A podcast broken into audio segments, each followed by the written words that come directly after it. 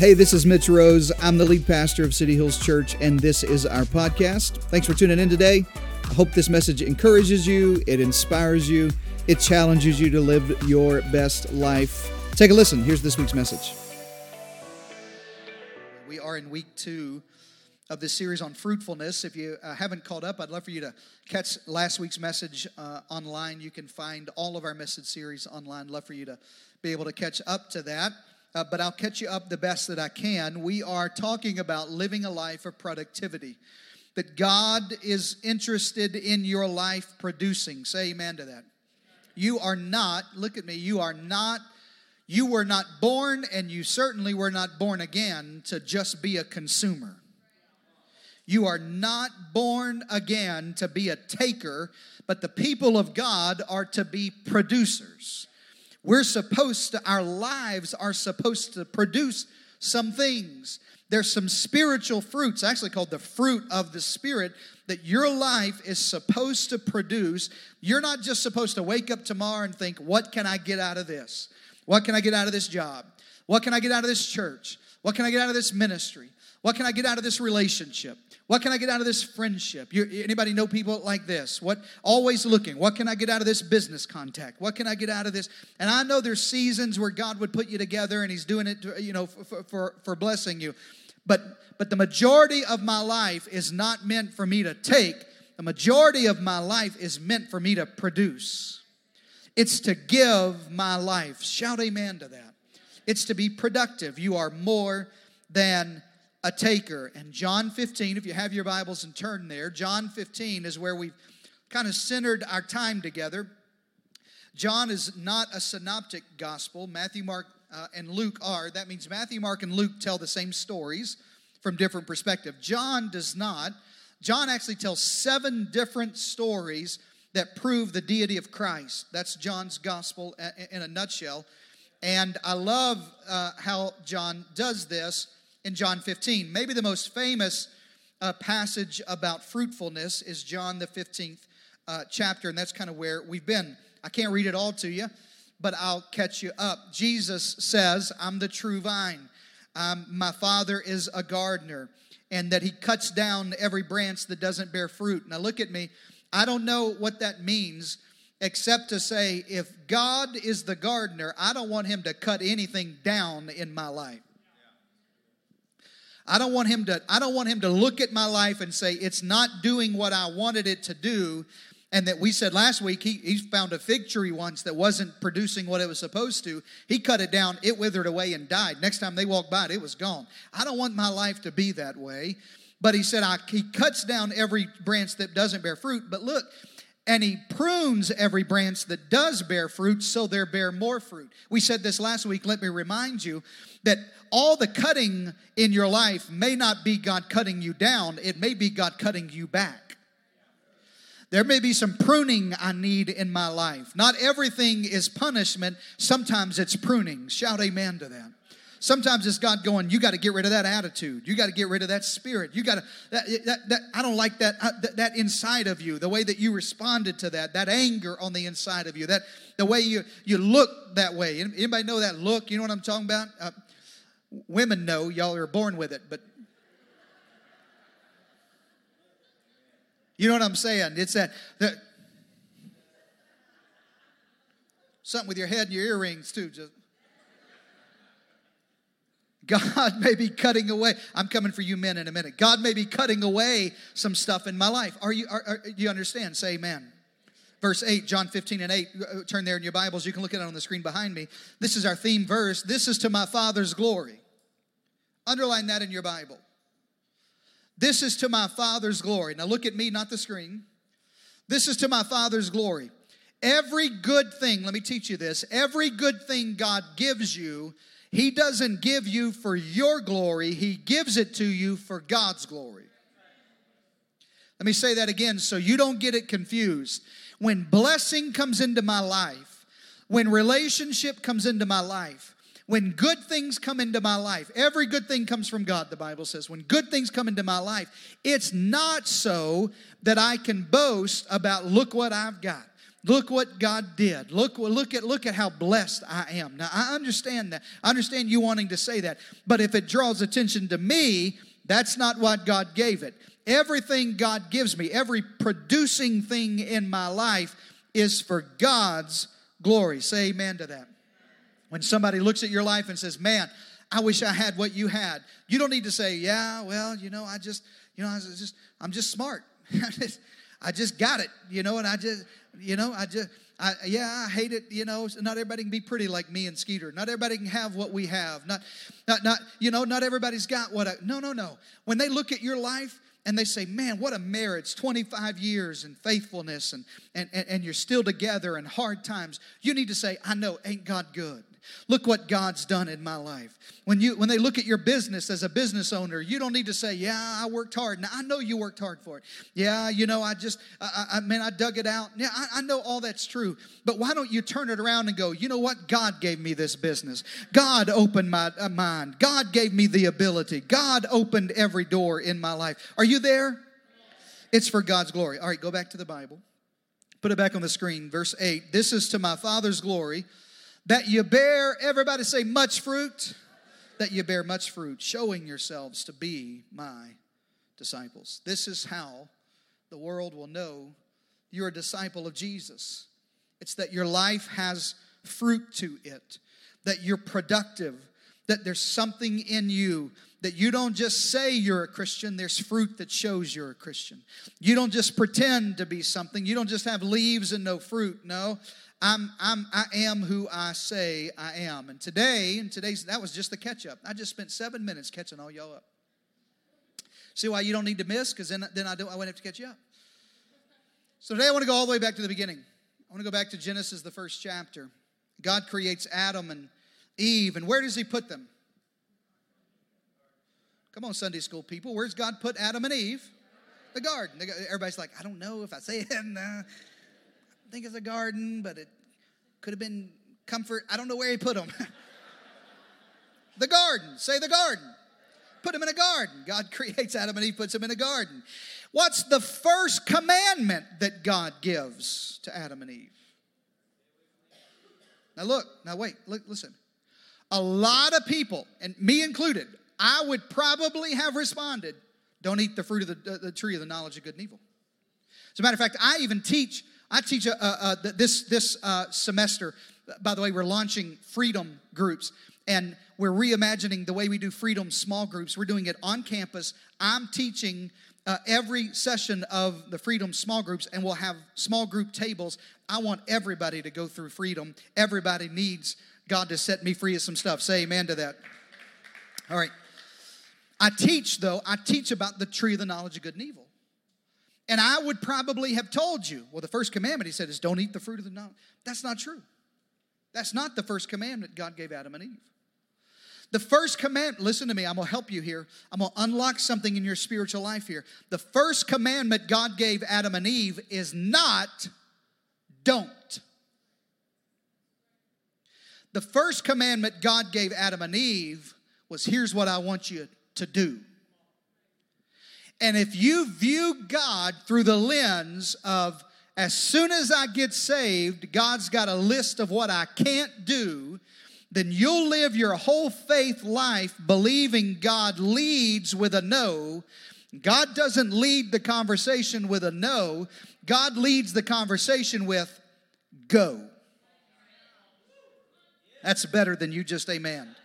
God leads the conversation when you're when he created man, and woman, and when He recreates men and women, He does not, when He saves you, puts His Holy Spirit inside of you. God doesn't start with a list of what to do and not to do. God starts with, oh, by the way, Kesley, I got purpose for you. I got anointing for you. I got something for you to do. I got a calling on your life. I've been waiting your whole life till this point because when you surrender to Jesus and He puts His Holy Spirit inside of you, that's the, it's not for status it's for service. The Holy Spirit inside of you is for what can I do now? Say amen. And I don't mean exercising spiritual gifts. Oh, I'm, I've got the Holy Spirit inside of me. That means I can pray in my prayer language. You're exactly right. I do every day. I think you ought to. I think everybody ought to experience uh, uh, uh, that uh, the opportunity of baptism in the Holy Spirit. But look at me. It's I, I, I can prophesy and, and heal and, and lay hands on the sick. All that's true. But the Holy Spirit isn't in you so you can show off the gifts. The Holy Spirit is in you so you can serve other people. Watch. He tells Adam and Eve. First commandment he gives to humanity Genesis 1 and 28. The Bible says, Then God, uh, say that next word. Bless. Say it out loud. Bless. Then God blessed them. Look at me. Pause. Look at me. You got to know the first thing God wants to do in your life is bless you.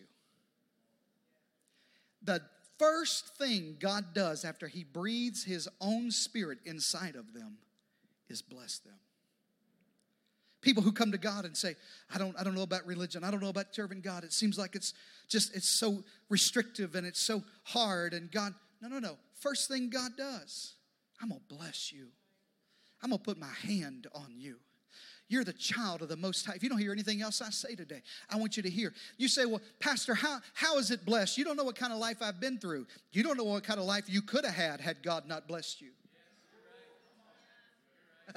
you think this is bad, you try living without the hand of God on your life. And he blesses them, and God said to them, first commandment God gave, be fruitful and multiply. The first thing God said wasn't don't. The first thing God said is, I got a job for you. I got something for you to do. Fill the earth, subdue it, have dominion over the fish of the sea, have dominion over the birds of the air, have dominion over all the axis deer. I'm prophesying into your deer season right now. Don't forget to tie the backstrap in Jesus' name. Have have dom- have dominion over every living thing that moves on the earth. How you view your relationship with how you view God determines the relationship you have with God. If you think God starts with no, then you'll always be scared of, well, I hope God isn't mad at me. God doesn't start that way. God starts with, I got something for you to do. Go to work, take dominion, get busy, cultivate, subdue, plant, reproduce, water, nurture, dig up, replant, put sunshine in it. I got work for you to do and look at me. And the reason Adam gets in trouble with the serpent is not because he was doing work. I'm gonna, I'm gonna bust a myth of our culture right open for you. You don't get burnt out being busy. You get burnt out being bored.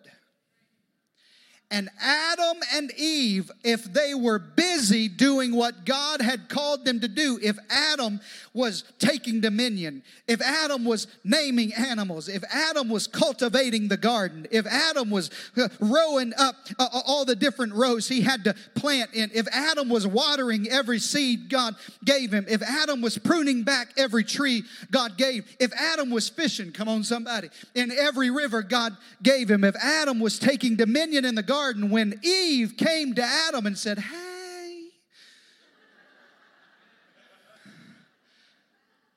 there's a snake over there talking. Adam would have said, Woman, because that's how you, what? I'm kidding. I'm kidding. I'm kidding. Don't laugh at that. That's dumb. Don't laugh at that. Adam would have said, Bring him here. Adam would have crushed the head of the snake and it would have went on and we'd have still been in the Garden of Eden. Adam missed God's plan in his life because he wasn't busy on his purpose, he was bored looking for a problem. And most of the issues of your life are not because you're too busy doing what God called you, it's because you're too busy doing something else. And the enemy slithers his way into your mind and into your marriage. I've counseled many a men. You know when pornography is the, you know when pornography usage is the highest according to Pew Research? At night. You know what day of the week? Sunday. Sunday evening, highest usage of pornography in America. You know why? Because men aren't doing what they're supposed to be doing. And when you're bored and alone, and by and that snake withers, are, are you with me, everybody? when temptation comes into your life, when struggle comes into your life, when burnout comes into your life, it's because I'm not busy doing. God gave Adam something to do, and He's given you something to do. You've got purpose in your life. Let me just let me speak over your life. You're you're a champion. You're born a champion. You say, Pastor, you don't know where I come from. No, I just know where you got born again. And when you're born again, you're a, ch- you're a child of the Most High God. He's got calling in your life, purpose in your life, something for you to do, but you have to work it. So God puts Adam and Eve in a garden to work it. I lived in Te- I've lived in Texas now almost 13 years. Where's all my native Texans at? Where you at? Born and raised? Yep. They all say the same thing. Woo! And an occasional yeehaw. Yeah. So I married a native Texan, and uh, I'm from the deep south. Uh, n- nobody hollers about Arkansas. we had some friends in last week visiting, and uh, and they're from Alabama. And we were walking around the Alamo. This true story. We were walking around the Alamo, and and our wives had kind of moved ahead. And he, and he got me. He said, "Pastor, is it is every Texan this proud of being from Texas?" I, I just rolled my eyes. I said, "Yes." Nobody's proud of being from Alabama or Arkansas. We don't, we don't have our own fight song, you know. And anyway, I lived in Texas 13 years, and I love the live oaks. I love the trees. I used to love water. Y'all remember what that is? Lakes and whatnot. But I grew up in the deep south. I love to go home. I love love the tall pine trees of my home and love the azalea trees of the deep south. I love a garden. I, I think God, it doesn't really matter where you come from. I think God put a love for gardens on the inside of people. I don't know why that is. Maybe when we get to heaven, I'll ask.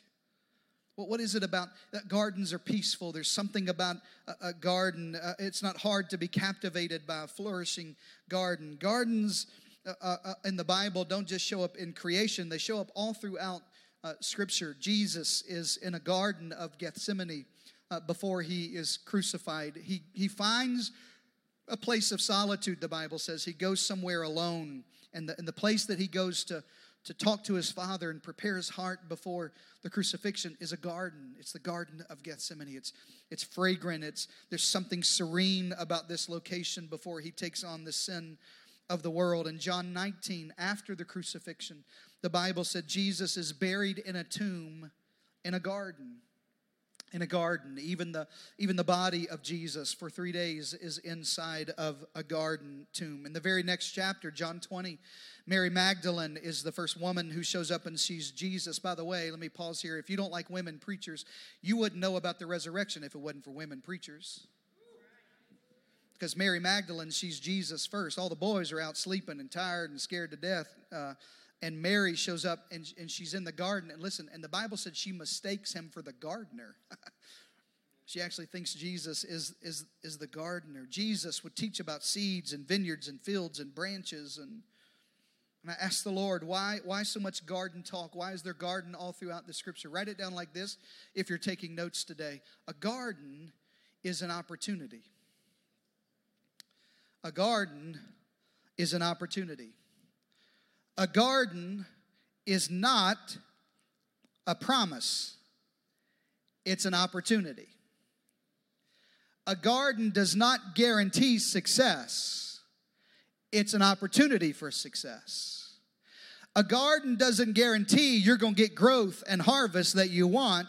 It's just it's just the I can. I have the opportunity to get harvest out of this. A garden doesn't guarantee fruit and vegetables. A garden just gives you the opportunity to grow fruit and are you with me everybody it's the it's it's a it's an opportunity in your life i live next to my neighbors uh, on on the right side of my home are, are on the hoa board um, side note they're on my list of people who need jesus and at prayer, you know, we, we write down the people who we're praying for, and, and he's on it. That's completely unrelated to him being on the HOA board. But he uh, he recently, uh, uh, and I just celebrated. Just I thought it was awesome.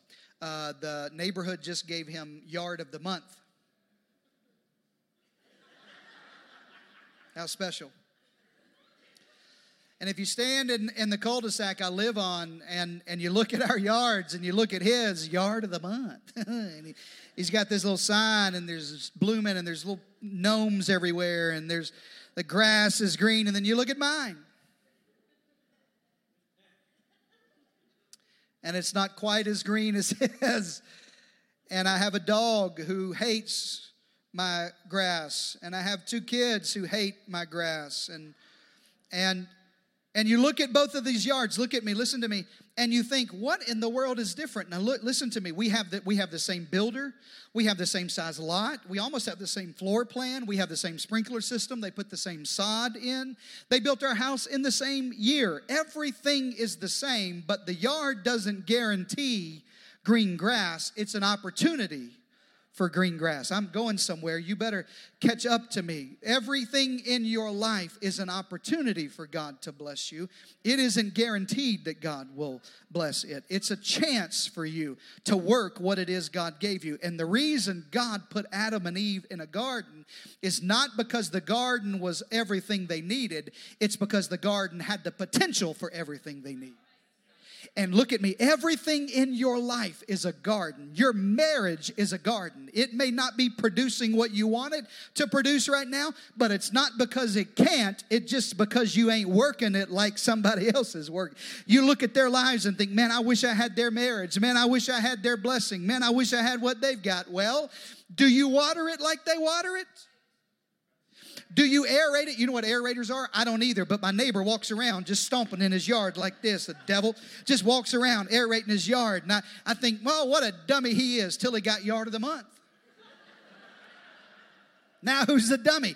Why? Because everything in my life is a garden. My mar- my business is a garden. God didn't give me this business just so I could be blessed. God gave it to me so I could use it, leverage it. God, this is a garden. I can grow employees that are world changers. I can meet customers. I, I have the chance in my life. Your mind is a garden. Oh, this is a good one. Your mind is a garden. If you don't like the depression and the anxiety that's that's weighing you down, ask yourself yourself what are you feeding your garden?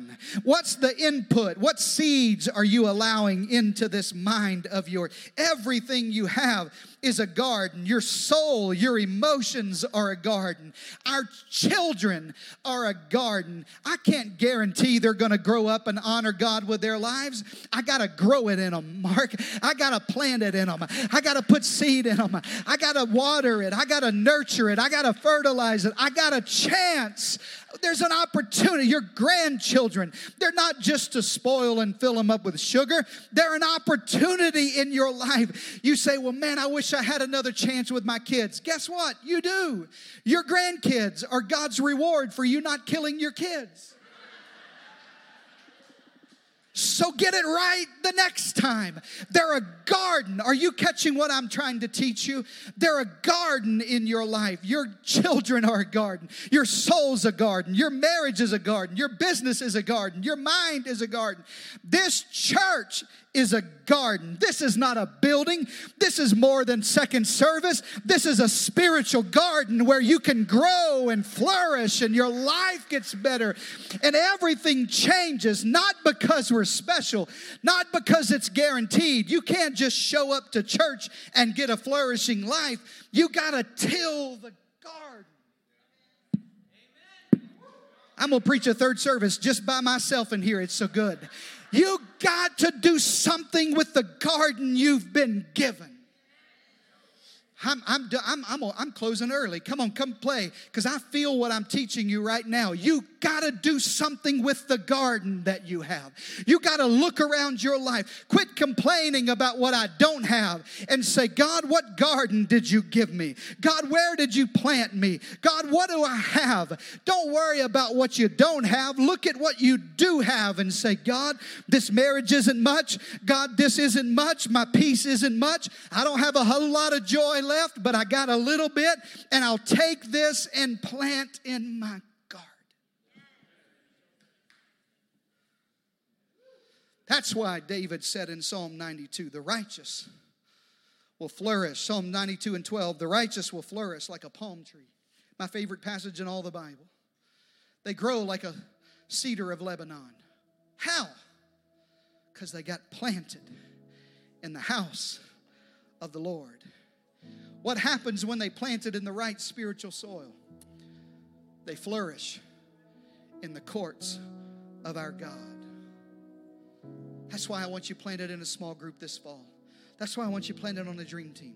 That's why I want to see you at a family dinner tonight, tomorrow, next week. Why? Because if you get planted in the house, you'll flourish in the courts. And when they get old, this is my, I'm holding on to this promise. As a matter of fact, I prophesied over you.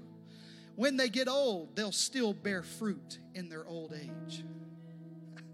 I want to be an old brother, cantankerous a little bit, wearing short shorts and long tube socks with sandals. Come on, somebody.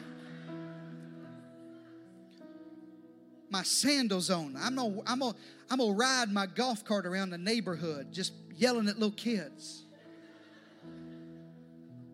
But when I get this microphone, you're going to say, the old man still got it. Look at him up there. He still got it. Why? Look at me.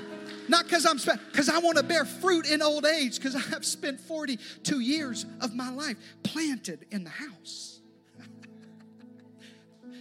Because I'm planting my children in the house.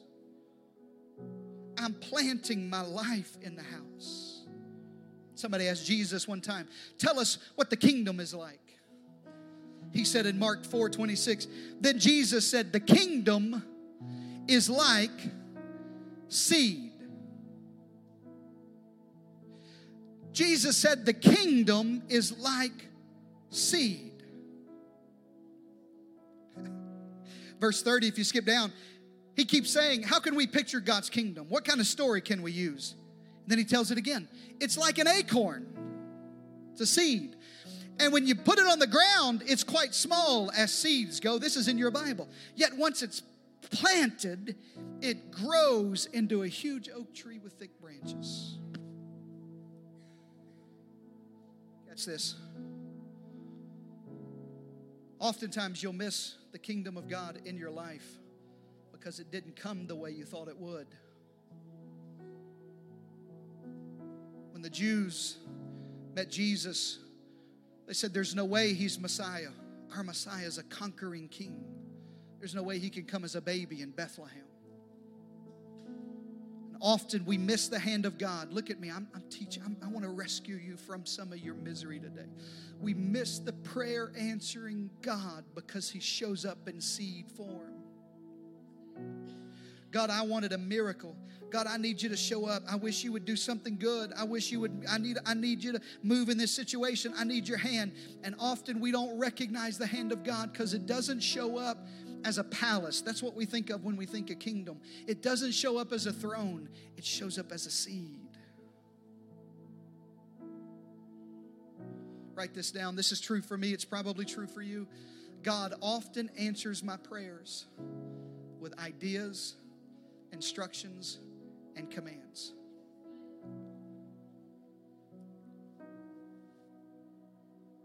You may be in church today praying for a miracle in your family. Matter of fact, I feel in my spirit you're praying for a baby. There's somebody in this room praying for a baby.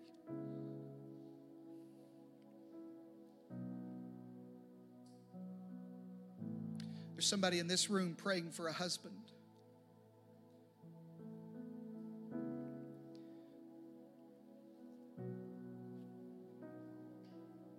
There's somebody on this side of the room, I could almost put my hand on you, praying about your marriage, giving it one more shot.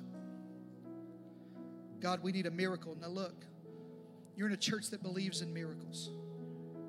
That's why I want you to fill out a prayer request because I, I mean it. I've seen, I've seen, with these two eyeballs, I've seen God raise dead people. I'm talking about dead to life. I've seen God heal broken bones. My pastor was in a car wreck, broke both of his bones, his shoulders, his arms. He was in a sling like this. I watched in, in the altar, I watched both of his arms come back to life. Straight up. I believe in miracles. You're not going to meet a miracle guy like me. Look, but most of the time, God doesn't answer in a miracle. Most of the time, He gives me a seed, an idea, an instruction. He answered Brandy and I's prayer for a baby. With a seed for adoption. I don't know if God would have, I don't know. I, I can't go back in time. Maybe when I get to heaven, I'll ask. But I don't know if God would have gave us my first baby if I hadn't have taken the step for adoption. I don't know why. Because at the time I was like, God, this doesn't make any sense. You could have answered this a year ago. That would have saved us a lot. but often He answers my prayers and ideas and instructions and commands. So here's the question What am I currently doing with my current opportunity? What's the seed that God has in my life? What's the command God's given me? Am I supposed to get faithful? Are we supposed to go to counseling? Should I buy that book? Should I join the dream team? Should I lead a small group? All of those are yeses, by the way. What should I do next? God, I need a miracle. Okay, here's a seed. I'll show it to you in the Bible. I got to hurry. But listen 10 lepers come to Jesus and they can't be touched. They're lepers. Raymond, they're lepers. They can't. And Jesus says to them, Go show yourself to the priest. You missed it. I, I got leprosy. Maybe you didn't notice my nose is falling off. Okay? My skin's rotting off my body. And you want me to go to church? Yeah. And the Bible, you read it for yourself. The Bible says that as they went, they turned around and st- started walking to the temple. And the Bible says, as they went, they were healed. Look, there's some stuff in your life you're only going to get with a seed. In the Old Testament, Kent Naaman is got leprosy and he goes to the prophet Elisha and he says, I need healing for my leprosy. And Elisha says, Go dip yourself in the Jordan River seven times.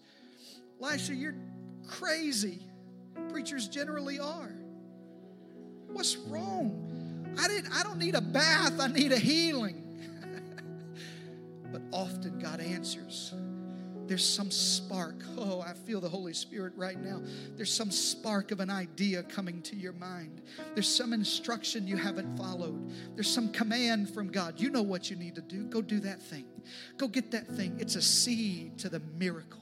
It's a seed to the miracle.